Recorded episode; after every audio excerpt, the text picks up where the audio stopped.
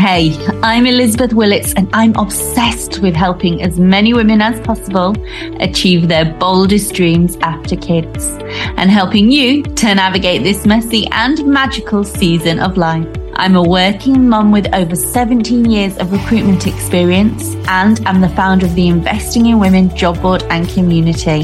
In this show, I'm honored to be chatting with remarkable women, redefining our working world across all areas of business. They'll share their secrets on how they've achieved extraordinary success after children, set boundaries and balance, the challenges they faced and how they've overcome them to define their own versions of success. Shy away from the real talk? No way! Money, struggles, growth, loss, boundaries, and balance. We cover it all. Think of this as coffee with your mates, mixed with an inspiring TED talk, sprinkled with the career advice you wish you'd really had at school.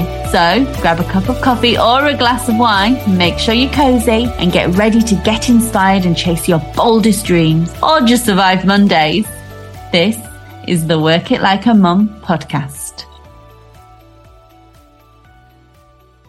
This episode is brought to you by Investing in Women. Investing in Women is a job board and recruitment agency helping you find your dream part-time or flexible job with the UK's most family friendly and forward thinking employers.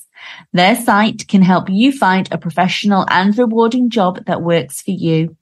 They're proud to partner with the UK's most family friendly employers across a range of professional industries.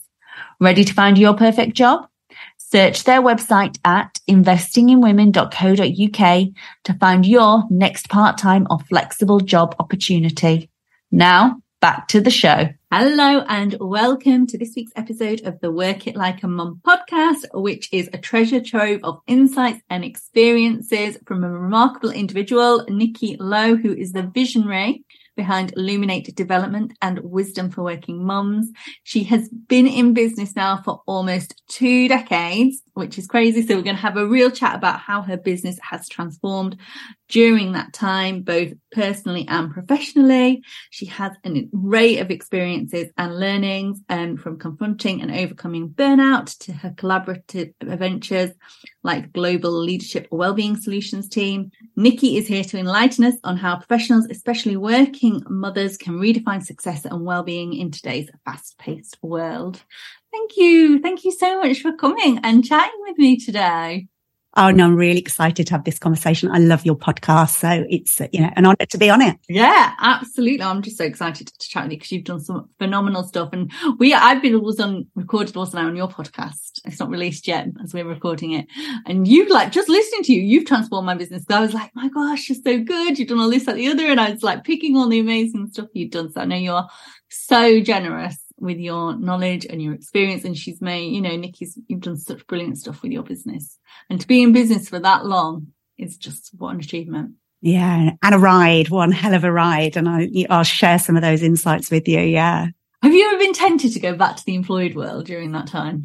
No, and I do actually, I, I, do often kind of reflect on that. And I was working last week, I was delivering, I was facilitating a two day workshop for a client and the leader came into the room and she said to me, she said, Oh, she said, I'd love to have you on my team. And I, I had this reflection of what would it take for me to go back and, and join a team? I actually think I'm unemployable now. I think I'm so used to being my own boss. I don't know if I could work for somebody else, but I do love being in a corporate environment. But I, I like the fact that I'm not employed in a corporate environment that I have the autonomy of running my own business. Yeah. Why do you know a lot of people say they're unemployable? Why do you think you're unemployable in that sense? I think there's two things. I think there's something about my personality and preferences around I like to have the freedom to make the decisions and have I have a high degree of personal power, which means, which can be a really good and bad thing in like, actually, I feel really empowered to do stuff. And I think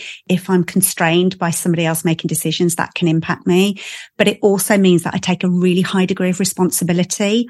And what I found in a corporate environment was I was constantly trying to please and perform and perfect. And that can be unhealthy for me where when I'm the boss, I can kind of go, do you know what? Take the day off. You've worked really hard this week. Where in a, in a corporate environment, if I was employed, I even though logically I know that I may have worked more hours than I was contracted to, I would still struggle to do that. So I think the freedom of my own mindset, being kind of my own boss is really important for me. Yeah.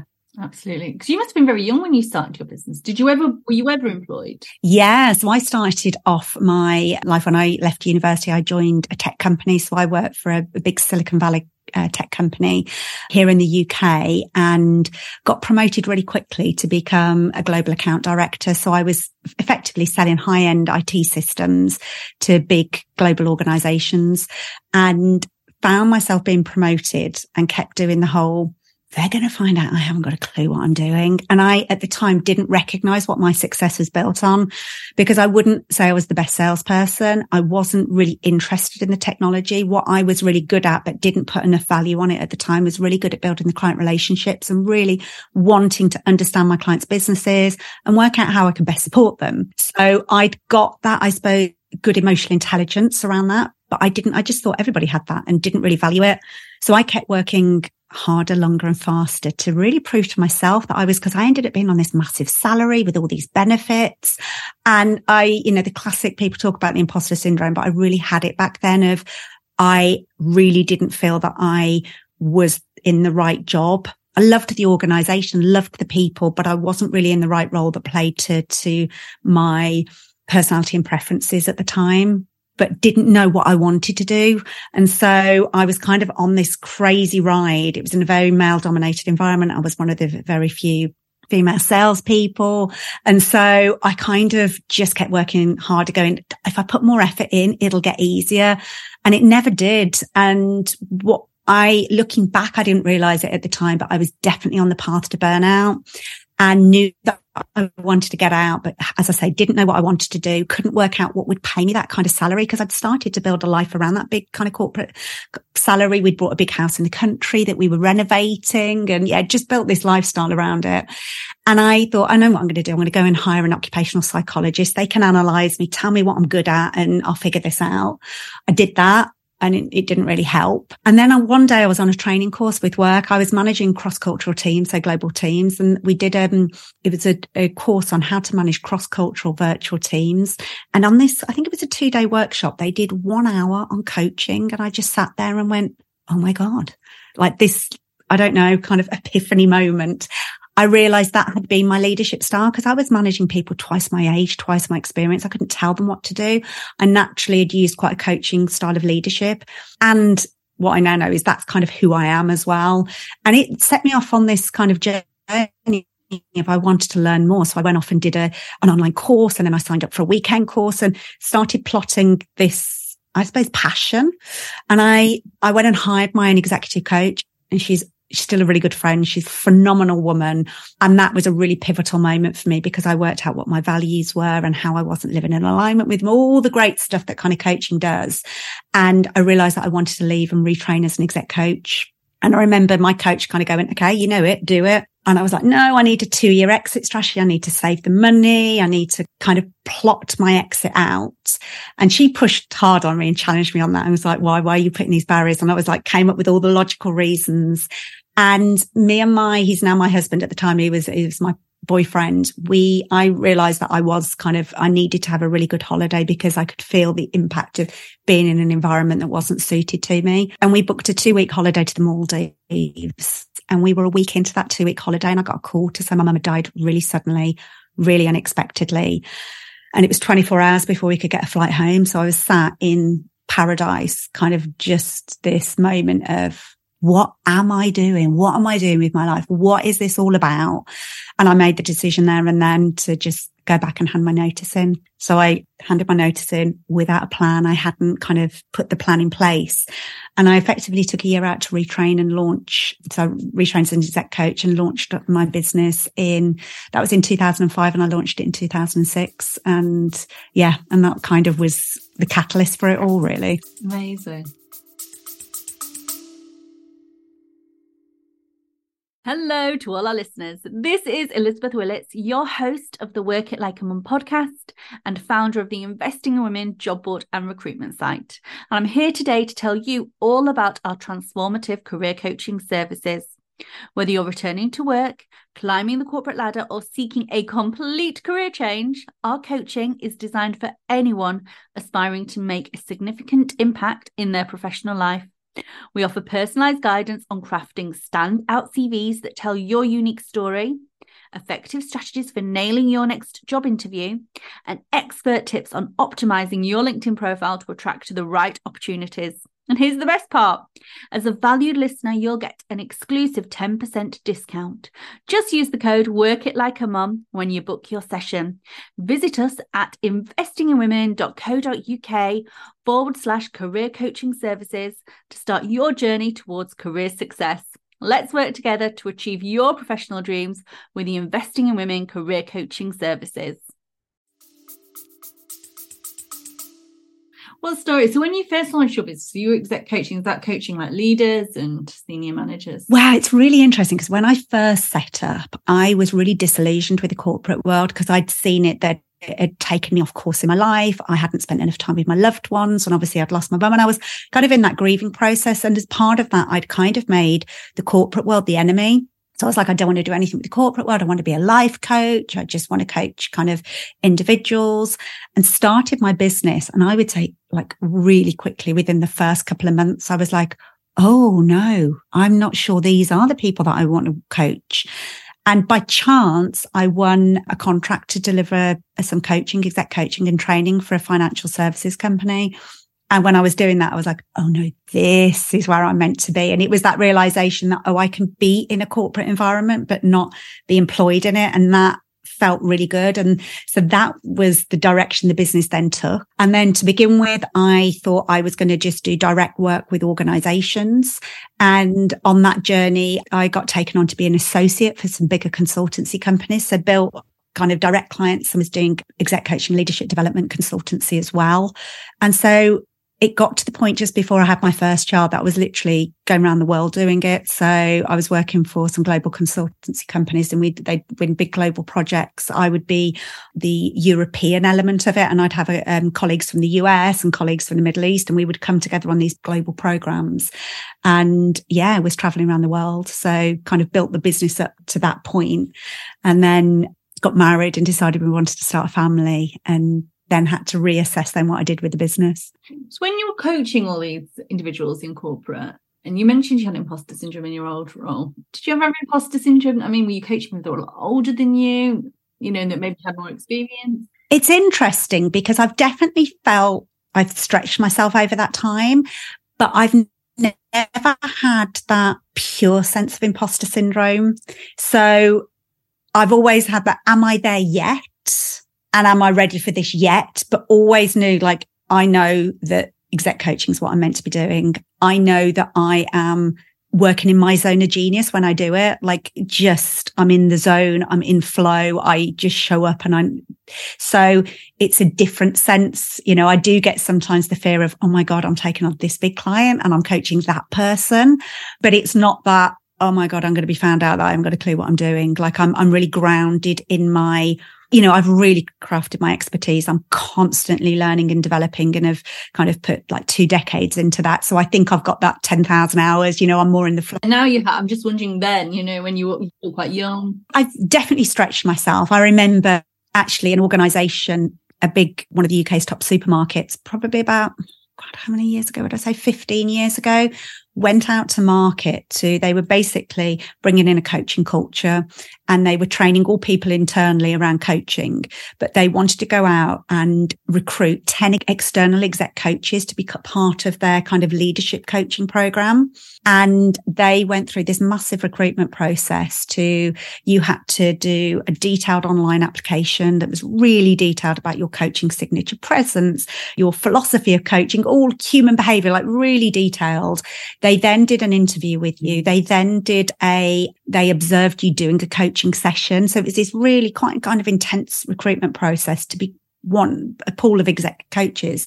And I remember thinking, there's no way I'm going to be kind of in the top 10 for this, but I'm going to put myself forward because it'll be a really great learning opportunity and I'll learn where I need, that's where I want to be. And it'll tell me where I might be kind of missing the mark. So always that confidence that I will get there. I got in, I got in as one of the 10 and I remember going, oh, I'm actually there. I was, I didn't know I was there yet.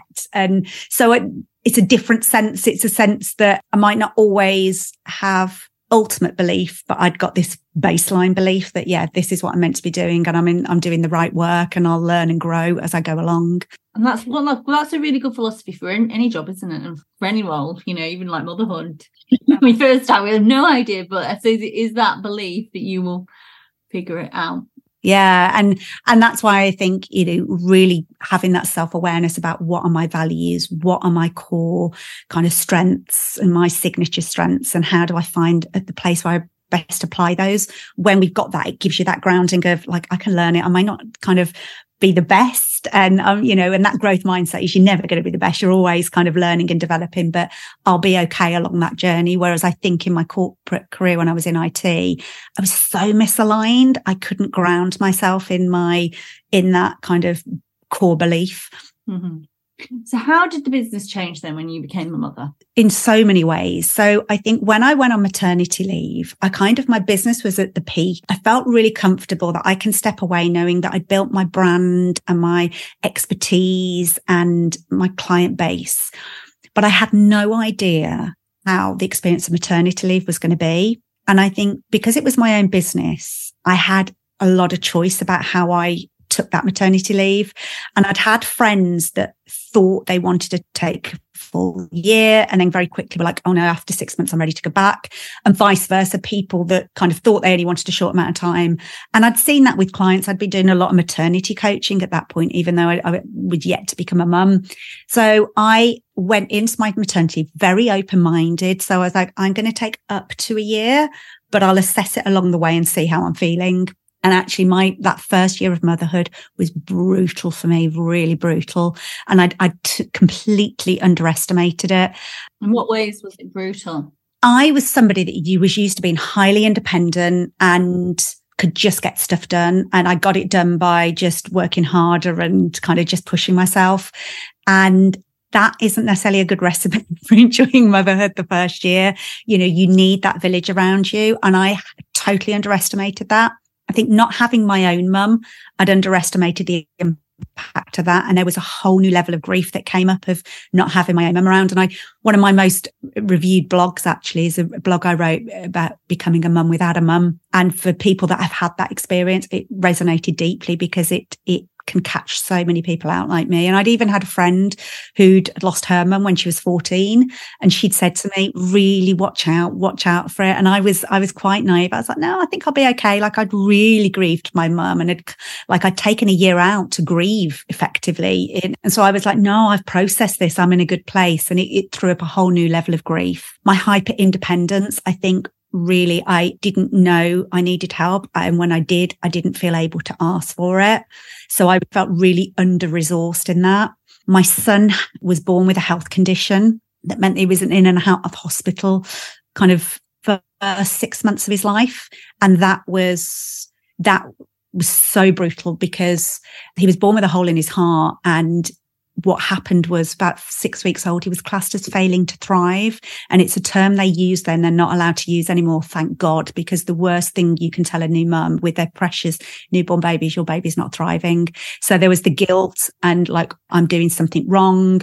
I should be doing more and being in and out of hospital, if anybody have had that experience with kind of babies, they're monitoring them constantly. So we were in for days at a time and you literally probably get half an hour sleep here and there. So you're already sleep deprived and that sleep deprivation goes to a whole new level. He was approved for open heart surgery when he was uh, kind of a few months old. So we were preparing ourselves for that and like just the stress and, and anticipation of that thankfully he never had to have it and he, he's still got a hole in his heart but he's absolutely he's a 10 year old that's got more energy and more kind of determination than most kids but that whole process was really tough.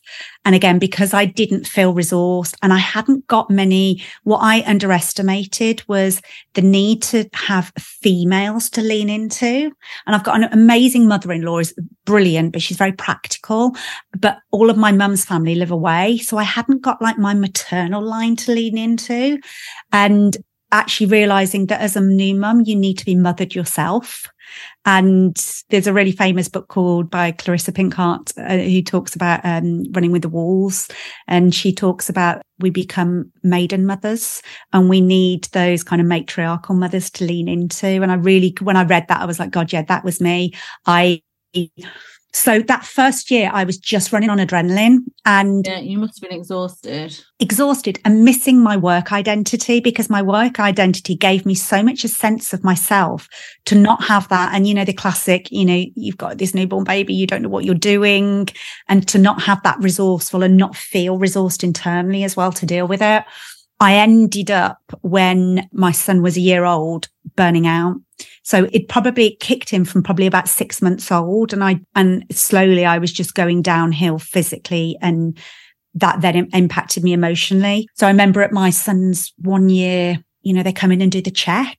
The health visitors came in and they give you that little checklist to check how you're doing kind of mentally and emotionally.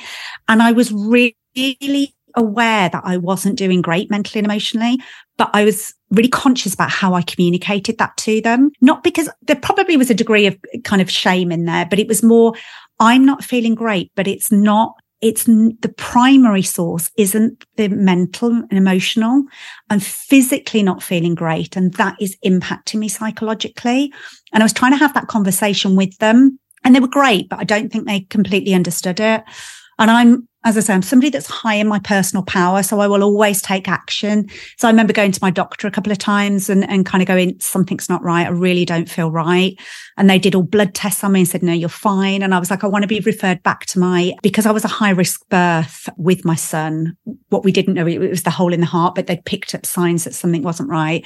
I was under a consultant and I was like, I won't refer back to my consultant. I, there's something not going on here. There's something going on that's not quite right to the point where I'd ended up with an emergency C section. I was like, have they left something in me that's impacting me physically? Because something, I knew something wasn't right in my body. And I kept just being told I'm a new mum. All new mums are tired. And I was like, this isn't tiredness. This is I, tiredness is I get tiredness and I get like a fuzzy head. This was like every cell in my body had got no energy. And it got to the point I remember lying on the floor to play with my son and hadn't got the energy to stand back up. And I, I had to dig in to a well that wasn't, there was nothing in it. And I started to, my mind started to go to, well, I've obviously got some kind of rare disease that nobody can detect because I know something's not right. And I ended up going to see a functional medicine practitioner. Somebody had recommended her to me. And she was phenomenal. And she basically did, spent an hour and a half taking my whole history, like my childhood illnesses, my mum and dad's kind of health, or your whole family, maternal, paternal side, all kinds of things like what I was eating, how many times I was going to the toilet, like proper in-depth analysis. And what came out over a few weeks was ended up with adrenal fatigue. I got tested for it and had literally burnt my adrenal system out. It's now not called adrenal fatigue. It's called HPA axis dysfunction, which basically your hypothermia is basically your hormone system gets dysregulated. But the cause of it was me operating on my stress system too much. So I'd, I'd burnt myself out. And I cried when I got that diagnosis, not because I was upset. I was like, oh, I finally got the answers and I could do something about it. So it took me about two years to get myself properly well again. Is it treatable? Yeah, totally. Totally. So there's lifestyle stuff. There's supplements. Yeah, so it's totally treatable, but it's changed the way in which I work and now informs a lot of the work that I do with my clients. Yeah. So how that must because that was probably the point where you were thinking about maybe going back to work. Yeah. So I did go back. I did go back, but what I'd done at that point, so I hadn't set up wisdom for working mums at that point. So at this point, I'd still just got Luminate, and that business was really based on doing face to face executive coaching and face to face in person leadership development sessions.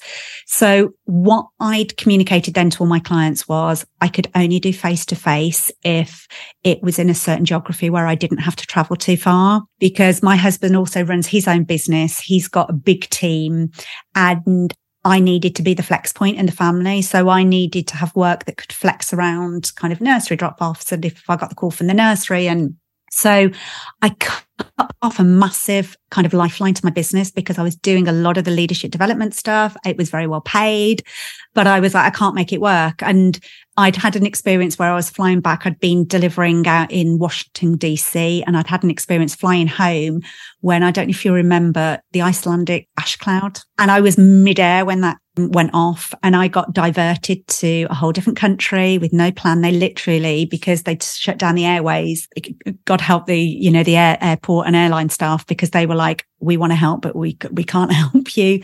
And I remember thinking then there is like, this is just not conducive to having a family. I can't at that point. No, I, we were trying for a child. And I just remember thinking at that point, this has got to change. This won't work for us. So I effectively stopped doing the leadership development stuff and was just doing the face to face exec coaching. And luckily I won I won some big clients locally to me. So that kind of sustained my business. I was only, I started off back. I started back when my son was nine months old and my health wasn't great at that point, but I needed it mentally. And I just did a day a week for about a month and I did two days and I upped to three days a week and I kept it three days a week until he went to school, actually, till he was four. So, and that was a massive juggle because and I remember when he first started, I had, I had to make a decision when he was three. He was in a private nursery. So I'd got the, you know, you could do eight till six. So the three days I was working, I was doing kind of big. Good out. Yeah. Solid hours. And I could focus and get on with it. And then when he was three, we've got a lovely little local school. We live in a small village in the countryside and there's this lovely little local school that had got a nursery attached to the school that they could start from three, but they only gave them half days. Okay. And I had to make the decision of do I start in there knowing that I'll have five half days or do I keep them at the private nursery? We decided to go down the school route and I didn't look at any wraparound. And so for a year, I did half days and it was horrendous. Because you know what? I'm, this really resonates with me because my daughter's just started school, but prior to that, she was in preschool. And it's difficult. And it was a little short hours. I mean, I don't know about you. What I found was I'd be dropping him off, running to do something like, right. And I'd attack my work with like the, you know, I was fighting the clock and I'd be in the middle of an email and go, I've got, literally got to go. So I'd be picking him up. He'd want kind of connection time, but I'd be like, oh no, that email's still not done. And, and I just felt like I did my work suffered and I suffered as a mother, like how present I was and connected I was. And I look back and I think, what was I doing? What, what, why didn't I why do you think they do that? Because I did that as well. Well, I think what I've definitely learned on my journey is I'd fallen into the martyrdom and a methodology of motherhood that like it's meant to be difficult and I'm meant to kind of sacrifice myself. And that's a sign that I'm, you know, I'm, I'm a good mum. And, and that was part of, for whatever reason, I was running on that mode. So I didn't feel resourced enough to go, no, that's not working for me. And what are my options? Who can I ask for help? How can I do this differently? I just got stuck into almost survival mode of you just got to dig deep and get through this. And it didn't open. I didn't open myself out to kind of the possibility of it being different. And yeah. What was your childhood like? Well, it's really interesting because my mum was a stay at home mum and she, and I think that plays a massive part into this, but to the point that I always referred, my mum was almost like Mary Poppins. So before she had us as children, my mum and dad actually met abroad and my dad was in the army and my mum was a nanny for a brigadier in the British army. Prior to that, she worked in America as a nanny. So she was, you know, super nanny. She loved kids, loved being kind of 24 seven around them. And when she had her own children, she gave up her work and just seemed to thrive in motherhood. And so that was kind of model of motherhood that I'd had role model to me. So I thought a good mum was a stay at home mum. Yeah. And I kind of knew because I'd been so career orientated, I was like, I can't imagine not working. But that's why that maternity leave, I was like, let's just see. I, I don't know. I might not want to go back to work. And I, you know, I, I don't know. But what became apparent was that I love my work and it's really important to me. So I think there was a huge amount of guilt about that, about, oh, somehow that doesn't make me a good mum was like the message. I, my mum had never, you know, she'd never put that upon me, but there was that, yeah, underlying. So I think the almost punishing myself with my work because it wasn't, that was okay to do because that meant I was a good mum somehow. So I think that's why I that fed that unhelpful cycle. Yeah. Well, in, how interesting. I feel like we, uh, I didn't even go to nursery at all. Yeah, no, I don't know. I didn't. And my mum would take me to a nursery play place, but she would be with me. Yeah. And then I remember I've kind of sometimes look back. I think um, my mum is the type of person I think she would have homeschooled us, and then it's quite surprising actually I actually went to school really because she's such an earth mum and loves being with kids, and yeah, it's quite hard then to live up to that. Yeah, and also when you view that as the ideal, yeah, and not to have her around to go, yeah, was it as good as it I remember it to be because I'm sure she had times when she'd be like, "Oh my god!" But of course, you I idolized that, so that made it even worse because it was like, and she didn't struggle at all, and she loved it, and therefore, if I'm struggling or not loving it, that makes me bad, and to not be able to kind of checkpoint that, I think just kind of fueled it as well. When did you get to the point, I suppose, where you've sort of reconciled with, you know, who you are as a mum and I think it's an ongoing journey, but I think that the point where it happened was when I we struggled to have a second child. So I always in my head, I was going to have two children. They were going to be two years apart because both me and my husband have got one other sibling and they're both two years apart. So I somehow, again, that kind of the story that you create, I suppose, is that was what was going to happen. And we struggled to have another child and I had multiple miscarriages and it got to the point where I had to accept or thought I had to accept that I wasn't going to have another child. And I was really classed as um, with secondary infertility. Yeah. And it was at that point that I'd had this idea brewing of the journey that I'd had into motherhood as a working mum and how really brutal that had been and what I'd learned on that journey, particularly around the well-being side, around my own journey with burnout and because that burnout almost sideswiped me, but I just didn't see it coming. Even though when you like talk about my son being in hospital and all of that, you'd think, God, I didn't see it coming. And I got fiercely curious about it. I was like, well, how did it happen? If I can't join the dots, I can't with confidence say it's not going to happen again. So I really, really dove into firstly myself, like the, what I kind of thought I'd done something wrong. So I went down that the kind of psychobiological of what was going in my body, what was going on in my mind. Well, how would I set up my life? And then I got aware of what I call the psychosocial about societal, cultural, you know, the paradigms of motherhood and all of that. And then when I started putting the jigsaw puzzle together, I was like, God, no wonder I, you know, burnt out. Like, how did I last as long as I did? And that's when I was like, I need to start talking about this. And that's where the idea for wisdom for working mums came about. Yeah. And when I thought I couldn't have another child, I thought, right, well, I'll just birth this into the world then. And kind of this will be my new baby. And I'd got it all ready in the background to launch. And then I found out I was pregnant. I had this moment of, oh my God, this is amazing.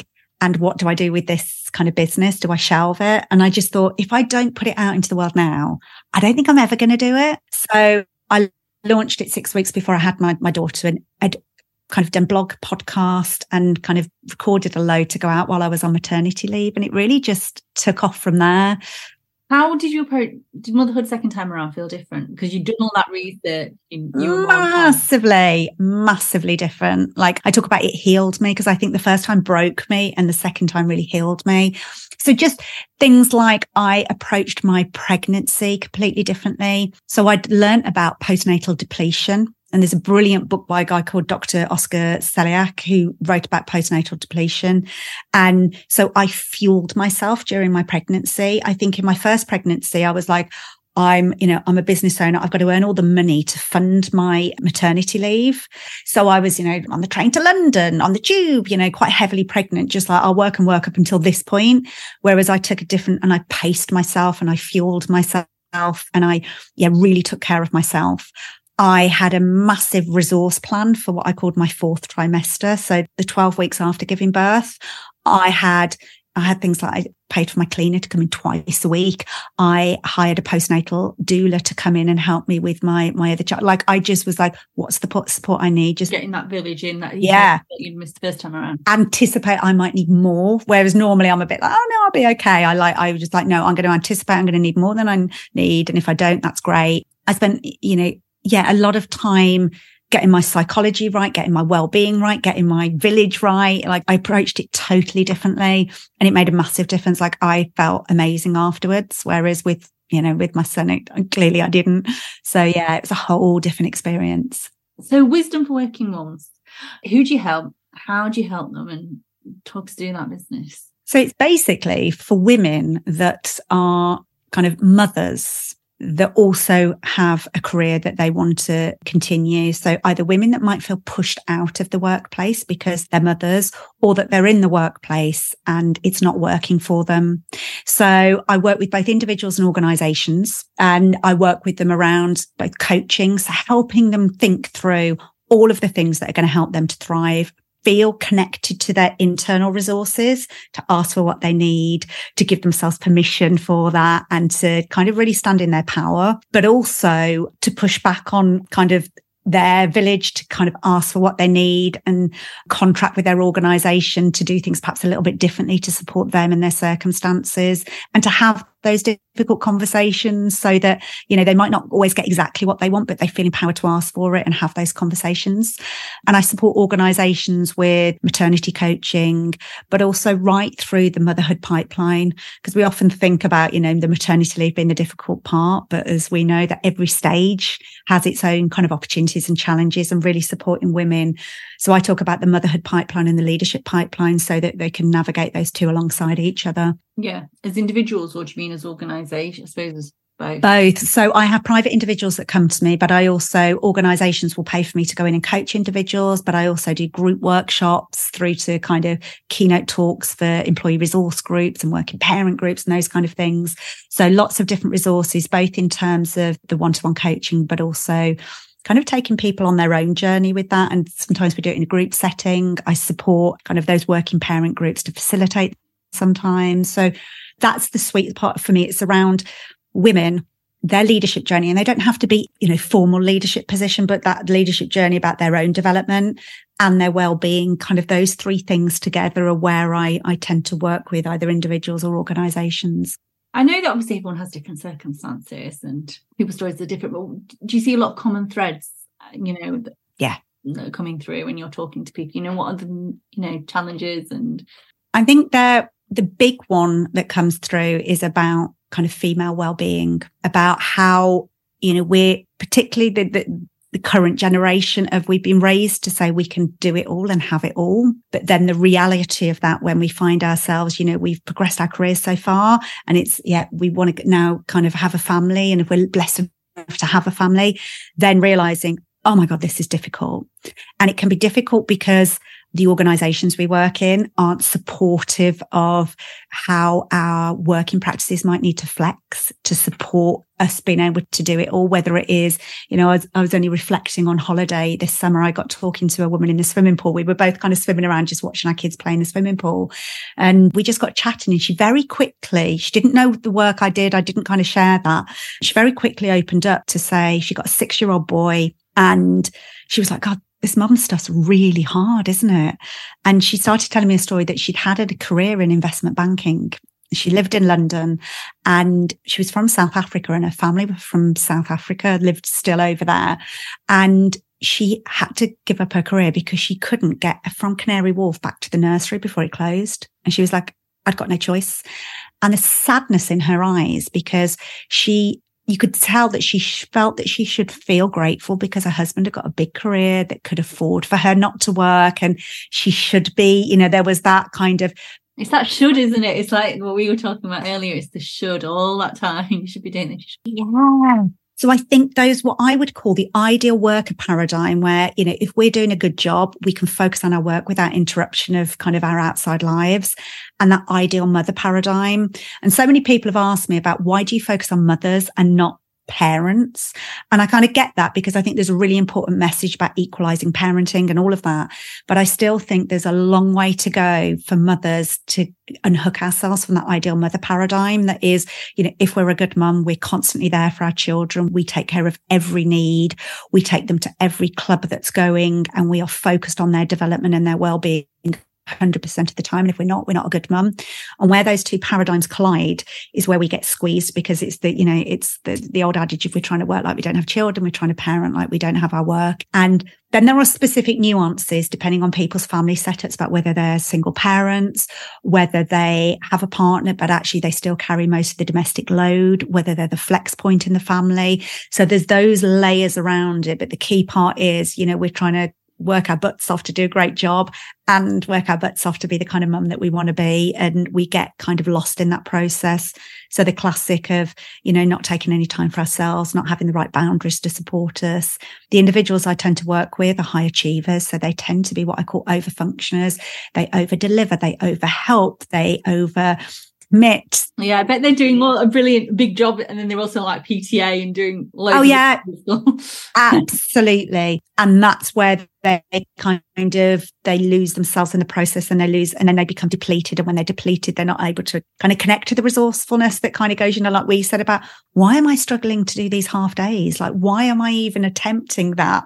You know, because we're so in the survival mode of it, of just kind of being on the treadmill to be able to stop and go, this isn't working what would enable me to live my values and show up in the way that I want to? And what would it take for me to go and find out how I can make that happen?